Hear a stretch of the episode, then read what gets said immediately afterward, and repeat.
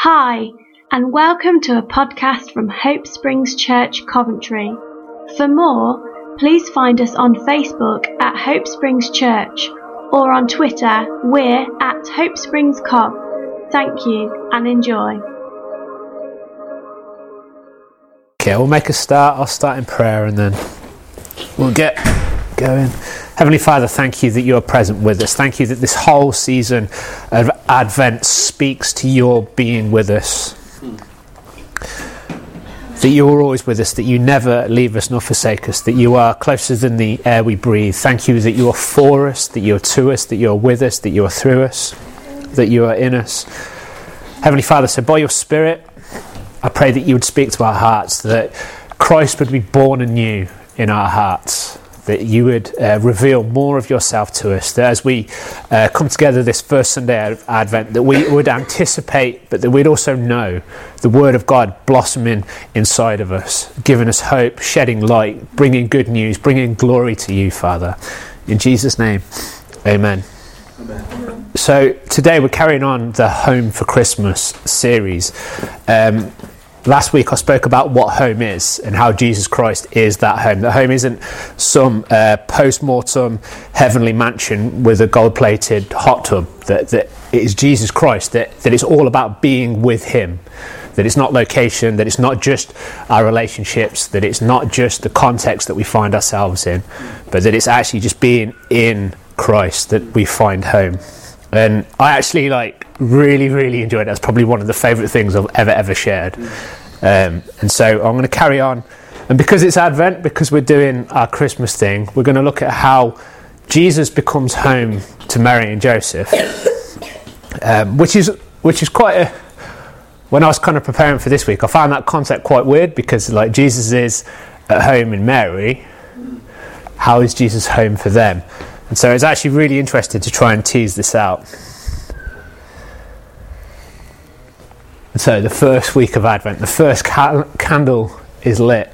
And um, so I just want to pause before I even start to say anything else and just let us just take a moment. Let's just take a pause and just anticipate that heavenly light, the light of the world dawning upon us. So, in all of our darkness, whatever that darkness may be, I think I heard um, Steve kind of speaking from Moses about how uh, God makes a way and that there's all sorts of darkness. It could be darkness within us, it could be our own frailty, failure, whatever it is, or it could be things that are imposed upon us, the shadow cast upon our lives by whatever else is going on in our lives that we experience, that we anticipate. Obviously, um, it barely needs saying that we know there is a lot of darkness.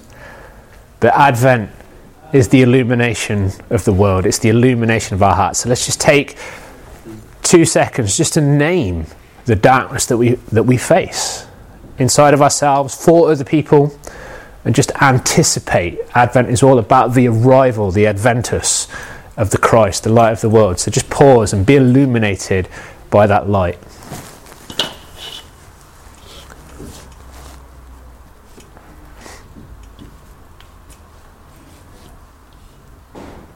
Thank you, Jesus, that you are Emmanuel that you are light of the world, that nothing will stop you arising and shining upon us.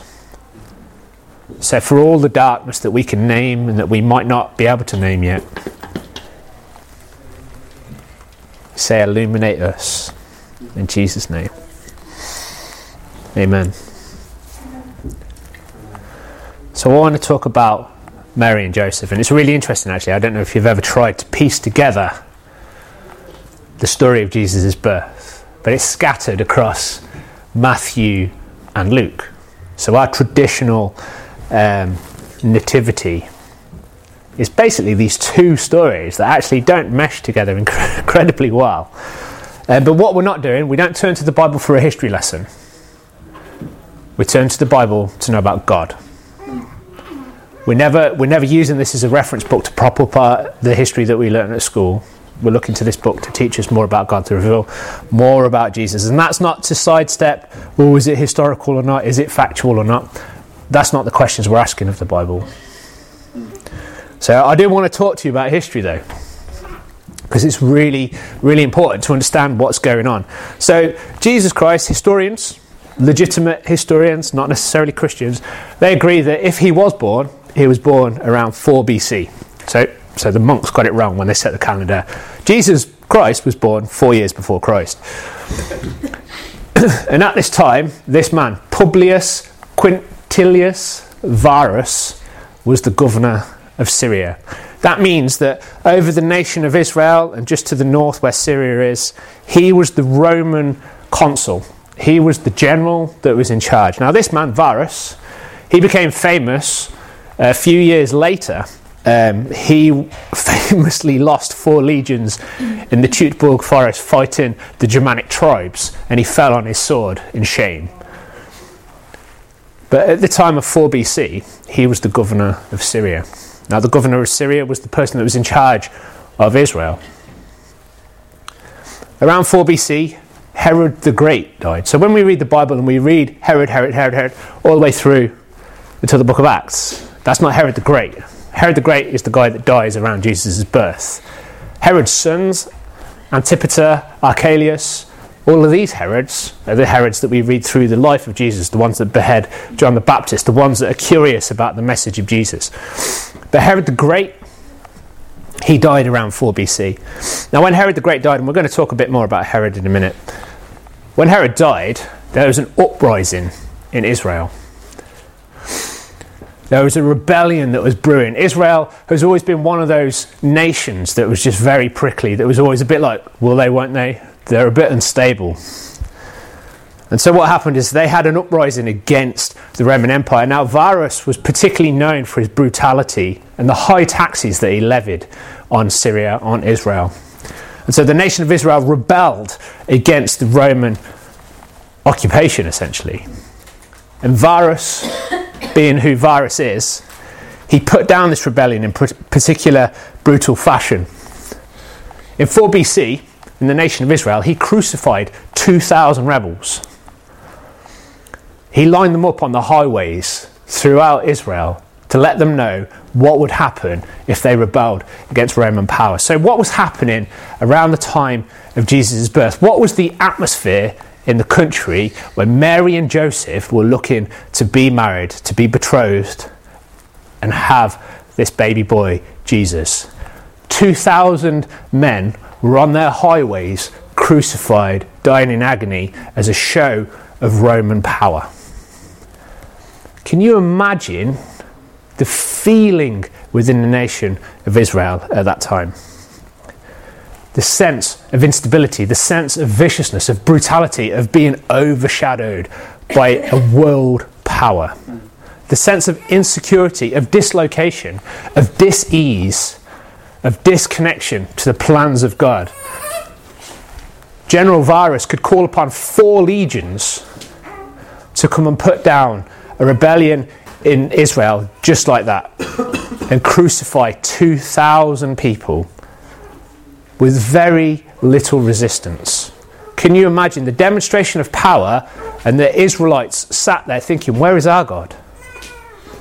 When will our God come and overthrow the powers of Rome. This man has just marched into our nation and crucified 2,000 people. And when we talk about him crucifying 2,000 rebels, we're talking about 2,000 people that looked to Isaiah, to the book of Jeremiah, to the book of Ezekiel, and said, This must be the time when God is coming. And they were snuffed out, just like that. Can you imagine the terror of it? Now, I believe that Jesus actually took on board the cultural happenings of when he was born. He heard the stories from his parents as he was growing up about the time that 2,000 people were crucified. And he says later on in the, the small apocalypse, the little apocalypse, how dreadful will it be in those days, the coming apocalypse that Jesus predicts in Matthew 24? How dreadful it will be in those days for pregnant women and nursing mothers. How does he know that when upheaval occurs, when tragedy occurs on a national scale, how does he know?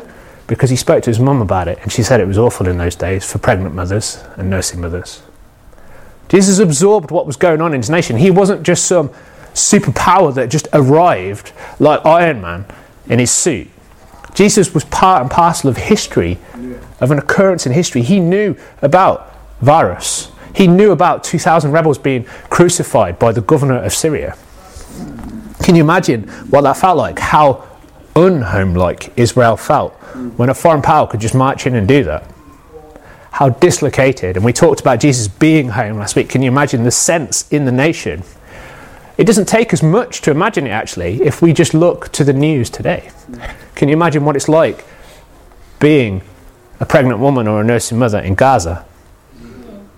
Can you imagine what it would be like being a pregnant woman or a nursing mother in eastern Ukraine? It doesn't take much for us to actually step back into history and recognize the carnage and the instability and the dislocation and the sense of God, where are you?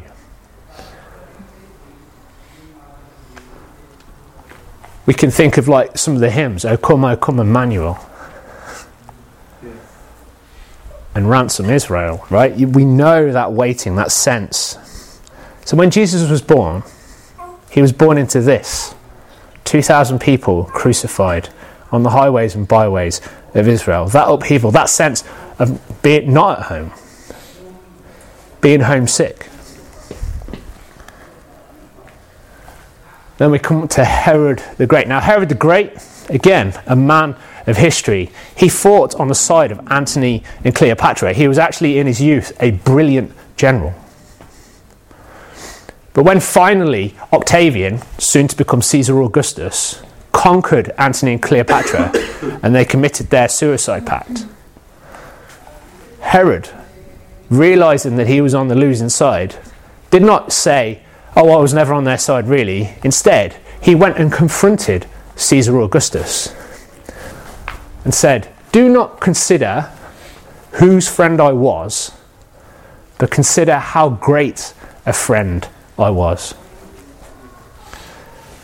To show the mettle of the man, Herod the Great, in his youth, a brilliant general, he did not disavow his allegiance with Mark Antony and Cleopatra, figures we know from history. This all happened in history.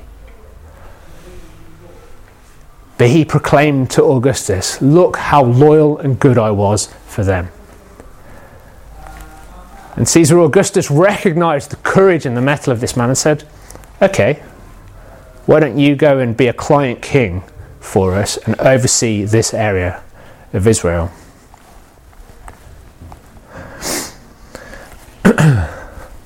Herod the Great was an amazing man. He was the one that rebuilt the temple to the disagreement of the local Jews. But his um, architectural feats are amazing, the wonders of the world. Caesarea Maritima, a city built on the sea, on the coast, to make Israel a world power of the Mediterranean. The temple itself, the disciples later on marvel look how big the stones are. How amazing is this temple to which Jesus says, Within three days, this place will be torn down. It was magnificent what Herod the Great did. He was not called Herod the Great in sarcasm. He was called Herod the Great because he was a truly great man. Disagreeable, but truly great. He was racially an Arab, religiously Jewish, culturally Greek, and politically Roman. He was a complicated man. As he got older, he became increasingly paranoid Historians speculate that he might have had syphilis and was going a bit mad because of it. He had 10 wives through various times of his life. Any time one of his sons, by any one of those wives, showed any pretense of rising up against him, being a contender, being a rival, he killed them. As he became more and more paranoid in his old age. And the thing about when a leader becomes unstable, it radiates out. It says this in Matthew 2 3. When Herod heard this, the birth of Jesus, from the Magi, he was disturbed, and all of Jerusalem was disturbed along with him. Okay, and it doesn't take as much to imagine that either. Do you remember when Donald Trump was president? Can you imagine what it was like living or working in Washington, D.C.? An unpredictable man in charge of things. And within his pres- presidency, we had riots. We had the storming of the Capitol building. Yeah. Something that is unheard of. But the instability of the man begat instability in the nation.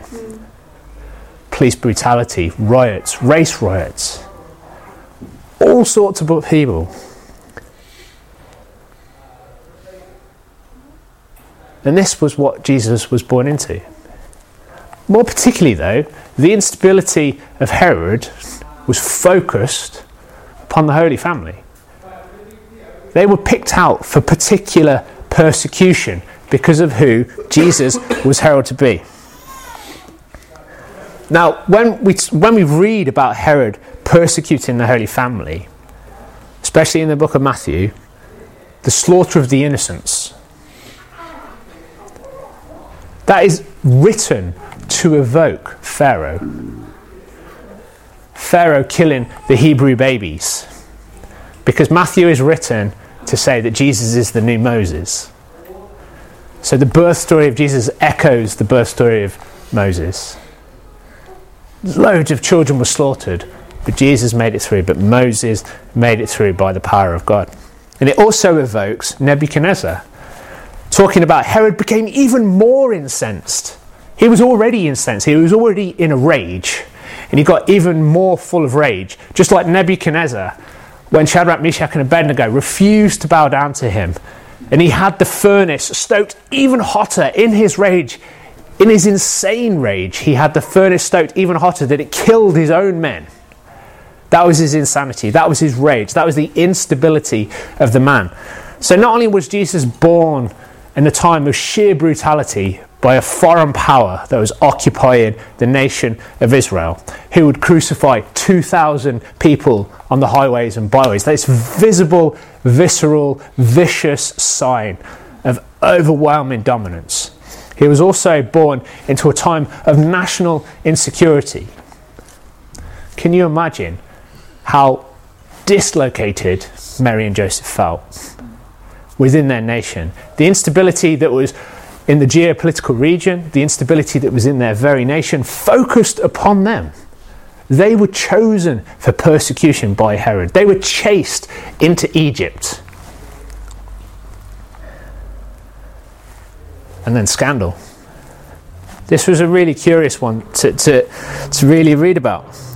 But Mary and Joseph, not only the geopolitical climate, the national climate focused upon them. But for them personally, scandal. Wedding customs in the Middle East. You were betrothed to someone or engaged, as we'd probably call it now, for a year before marriage and consummation. Mary was found to be pregnant she was found to be pregnant. Probably how this works is that Joseph and Mary were organised to be married. Joseph was probably um, not as young as Mary. She was probably a fairly young girl by our standards these days. They probably lived apart. She was living in her family house. He was taking on his family business. They could have been in two different regions. They could have been in two different towns. This is how the birth of Jesus, the Messiah, came about. His mother Mary was pledged to be married to Joseph. Before they came together, she was found to be pregnant. You know what that means? She wasn't anywhere near Joseph, she was showing. Can you imagine the scandal that would follow her? You're engaged. How are you pregnant? It's not like she could hide it. She was found. How did Joseph hear about it? That girl you're engaged with? She's already pregnant, mate.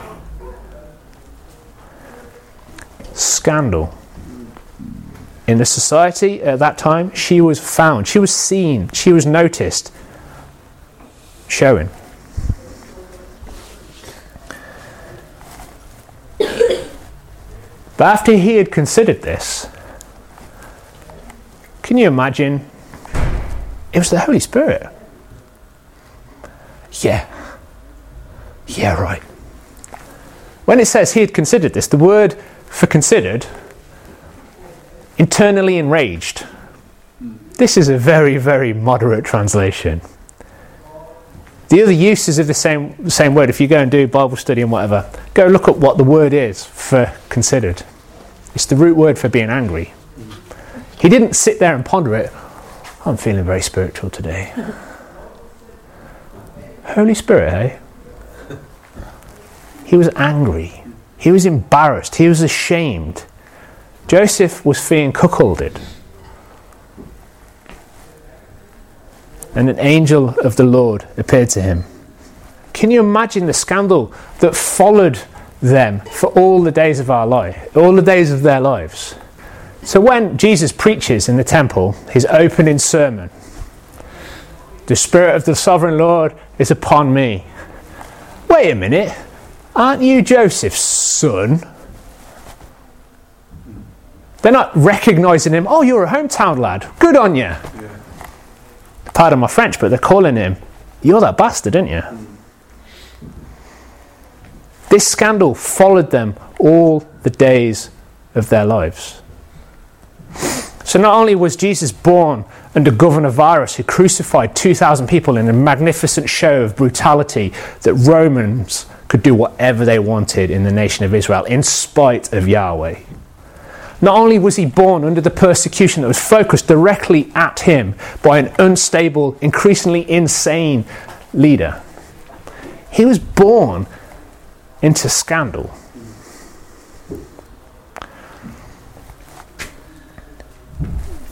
And to compound this, there was the census.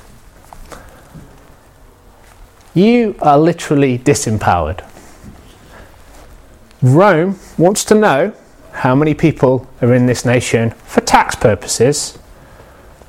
Right, everybody has to get up and go. Go be registered. You are being forced to go back to your hometowns and be registered.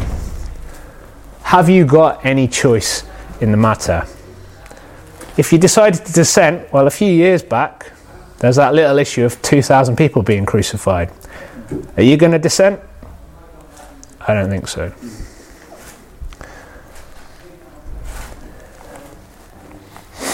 In those days, Caesar Augustus, remember Octavian, who beat Mark Antony, who Herod the Great was a great pal of? Caesar Augustus issued a decree that a census should be taken of the entire Roman world. This was the first census that took place while Quirinius, who was actually the successor to Varus, as the governor of Syria, and everybody went to their towns to register. Can you imagine the sense of homesickness that pervaded the nation of Israel? God, where are you? They were waiting. Advent is all about the awaiting the arrival of the Christ. They were definitely feeling Advent vibes in the nation of Israel. When will God deliver us? That was what Jesus was born into. That was what Mary and Joseph were feeling, were experiencing at the time of the birth of Jesus and his childhood. We have rosy notions and romantic and sentimental notions about the Nativity. Because 2,000 years removed, we can kind of gloss it a little bit. And even our edgy TV series that try and make it a little bit more realistic just aren't edgy enough. We need to imagine life in Gaza, in Yemen, in eastern Ukraine. Life on the edge of society where we are despised, where we are disempowered, where we are disenfranchised. Our imaginations probably can't even get there in this warm building with our kind of middle class wealth. But we do know storms and we do know darkness.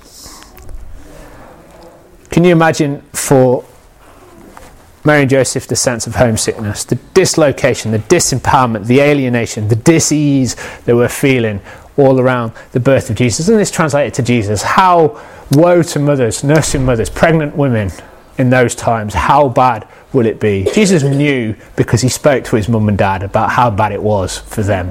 And he knew something worse was coming. So to bring it into one day, I love this picture by the way. This is just off the coast of Dorset. This is a rock stack, and that is a man who decided in the middle of a storm to climb that rock stack and stand in the middle of the waves. Bit mental. but we know what it is to be in the midst of a storm. We all have our personal storms. We don't have um, to compare. But we all know darkness. We all know what it is to stand in the midst of the storm. They were facing threat, persecution, uncertainty, scandal, dis- dislocation, disempowerment, disease in themselves. We all know these things, these darknesses. But Jesus is born into these situations, and He is the light of the world. He is the Prince of Peace. Yes, Advent is all about us recognizing that we are awaiting a Saviour. But it's also about recognizing that Jesus is Emmanuel, God with us. He is not afraid of these storms.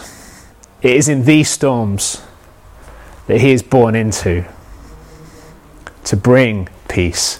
He didn't wait for a perfect time to say, Hey, I'm the Prince of Peace. Look how peaceful everything is. He stepped into the middle of such chaos, such a sense of dislocation to create peace. He makes peace. He makes it to happen because he is the Prince of Peace. And the government will rest upon his shoulders. There will be no end.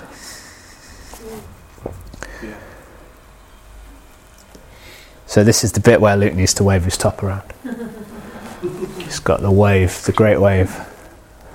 So we are obviously facing the Mills family we're facing our own storm, our own darkness at the moment. And one of the words that I felt God give me was that I am stood in the midst of the storm, but I am fastened to the rock. Peace is not that there is no storm. Peace is not that I can get into the eye of the hurricane where there's a pseudo sense of peace. Peace is that I'm anchored to the one thing that is not going to move. Uh, the storm is going to batter me, and I'm going to look it straight in the teeth, and it's going to hurt, but I'm not going to move, not because of my own amazing faith, not because of my own strength or capacity to withstand storms. It's because I'm just tied to something that ain't going to move. And Steve pointed out to me that, you know, the more the storm batters you, the more it pushes you to be conformed by the rock that you're fastened to. If you can kind of imagine that in your head, that if you just keep being pushed and pushed and all you're doing is like clinging to a rock, you become more conformed to the rock. This is one of my favourite pictures ever. This is a really famous painting by a Japanese artist called Hokusai. This is called Under the Great Wave of Kanagawa and it's part of a series of 36 paintings of Mount Fuji. And you can see Mount Fuji stood in the distance. And this is famous for all sorts of reasons. His use of Berlin blue, which is a very rich blue and it's a beautiful colour. But I don't know if you can see, but in the picture, there's boats of monks, Buddhist monks, paddling in this wave. And the wave, the actual crests of the wave, look like claws or fingers seeking to drown them literally the embodiment of evil, trying to crush and grab and take hold of and pull down these people. The only steady thing in the whole of the picture is Mount Fuji, the rock, which is the center of the picture. This picture reminds me, because I, find it quite dynamic in terms of the fingers, the way the wave is rolling, yet Mount Fuji stands. Mount Fuji is immovable to the waves. Obviously, it's a sense of perspective. Mount Fuji's in the distance. But I just love the fact that at the centre of the picture is this immovable rock.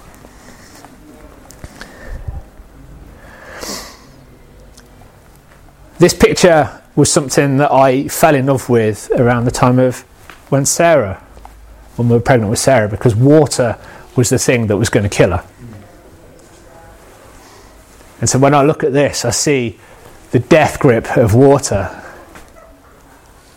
not being able to hold on because the rock was immovable.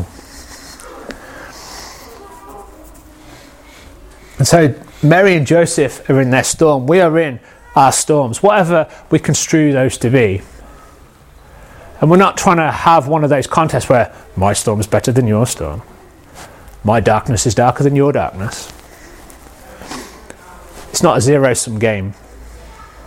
We all suffer. When one part of the body suffers, the rest of the body suffers with it. And it's not a zero sum game about suffering either, because when one part of the body rejoices, we all rejoice with it. So even in the midst of our darkness and in our storm, we can still rejoice with others and suffer with others, because it's not a zero sum game.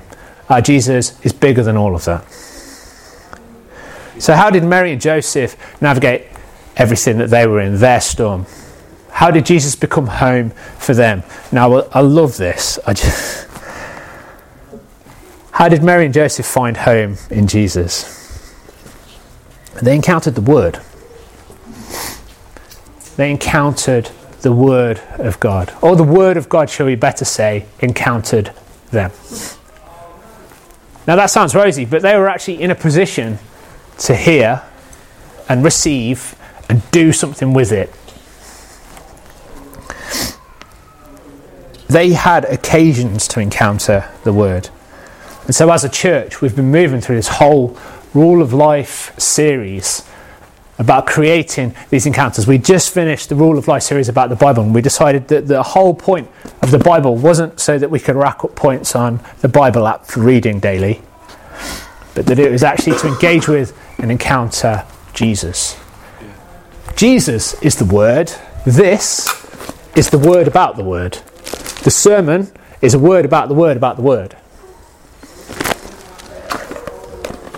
Everything we do is to encounter, to put ourselves in a position to encounter that word. So, how do Mary and Joseph navigate the storm? What is the word for us today? Cling to the word of God like that rock in the midst of the storm. Mary and Joseph Behold, an angel of the Lord appeared to him in a dream. Behold, an angel of the Lord appeared to Joseph in a dream. Behold, an angel of the Lord appeared in a dream to Moses. You notice how Matthew just switches up the same sentence a couple of times. But essentially, I love Joseph. Even in the midst of all the turmoil he was going through, he's always asleep. The angel Gabriel was sent from God to a virgin engaged to a man whose name was Joseph, and then a little bit later on, Luke decides to name her Mary. Her name was Mary. They had encounters with the Word. But it wasn't just that they encountered the Word. We can pick up this Bible at any point and read it, encounter it, listen to it, listen to a sermon, whatever it is, listen to worship songs that are particularly full of Scripture. It's to do with it, to do something with it, to cling to it, to act, to obey. And Joseph awoke from his sleep and did as the angel of the Lord commanded him. So Joseph got up and took the child and his mother. So Joseph got up and took the child and his mother. Joseph did exactly what the word of God told him to do. And Mary said, May it be done to me according to your word. She clung to that word. She filled her life with it. She meditated upon it. it. Says later on, she kind of paused and thought about all these things that were said to her about who this Jesus would be. How did they navigate the storms that were in their life? They didn't say these storms don't matter. Oh, the governor of Syria, he'll pass, he'll move on. Oh, Herod's dead. Cool. They'll forget tomorrow, you know, there'll be something else in the news other than Mary being pregnant before we were even married. They didn't. They didn't weather the storm because they were so amazing. They weathered the storm because they clung to the thing that was clinging to them the Word of God.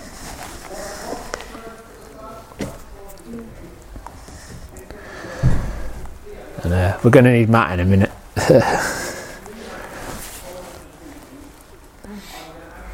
Jesus invites us home.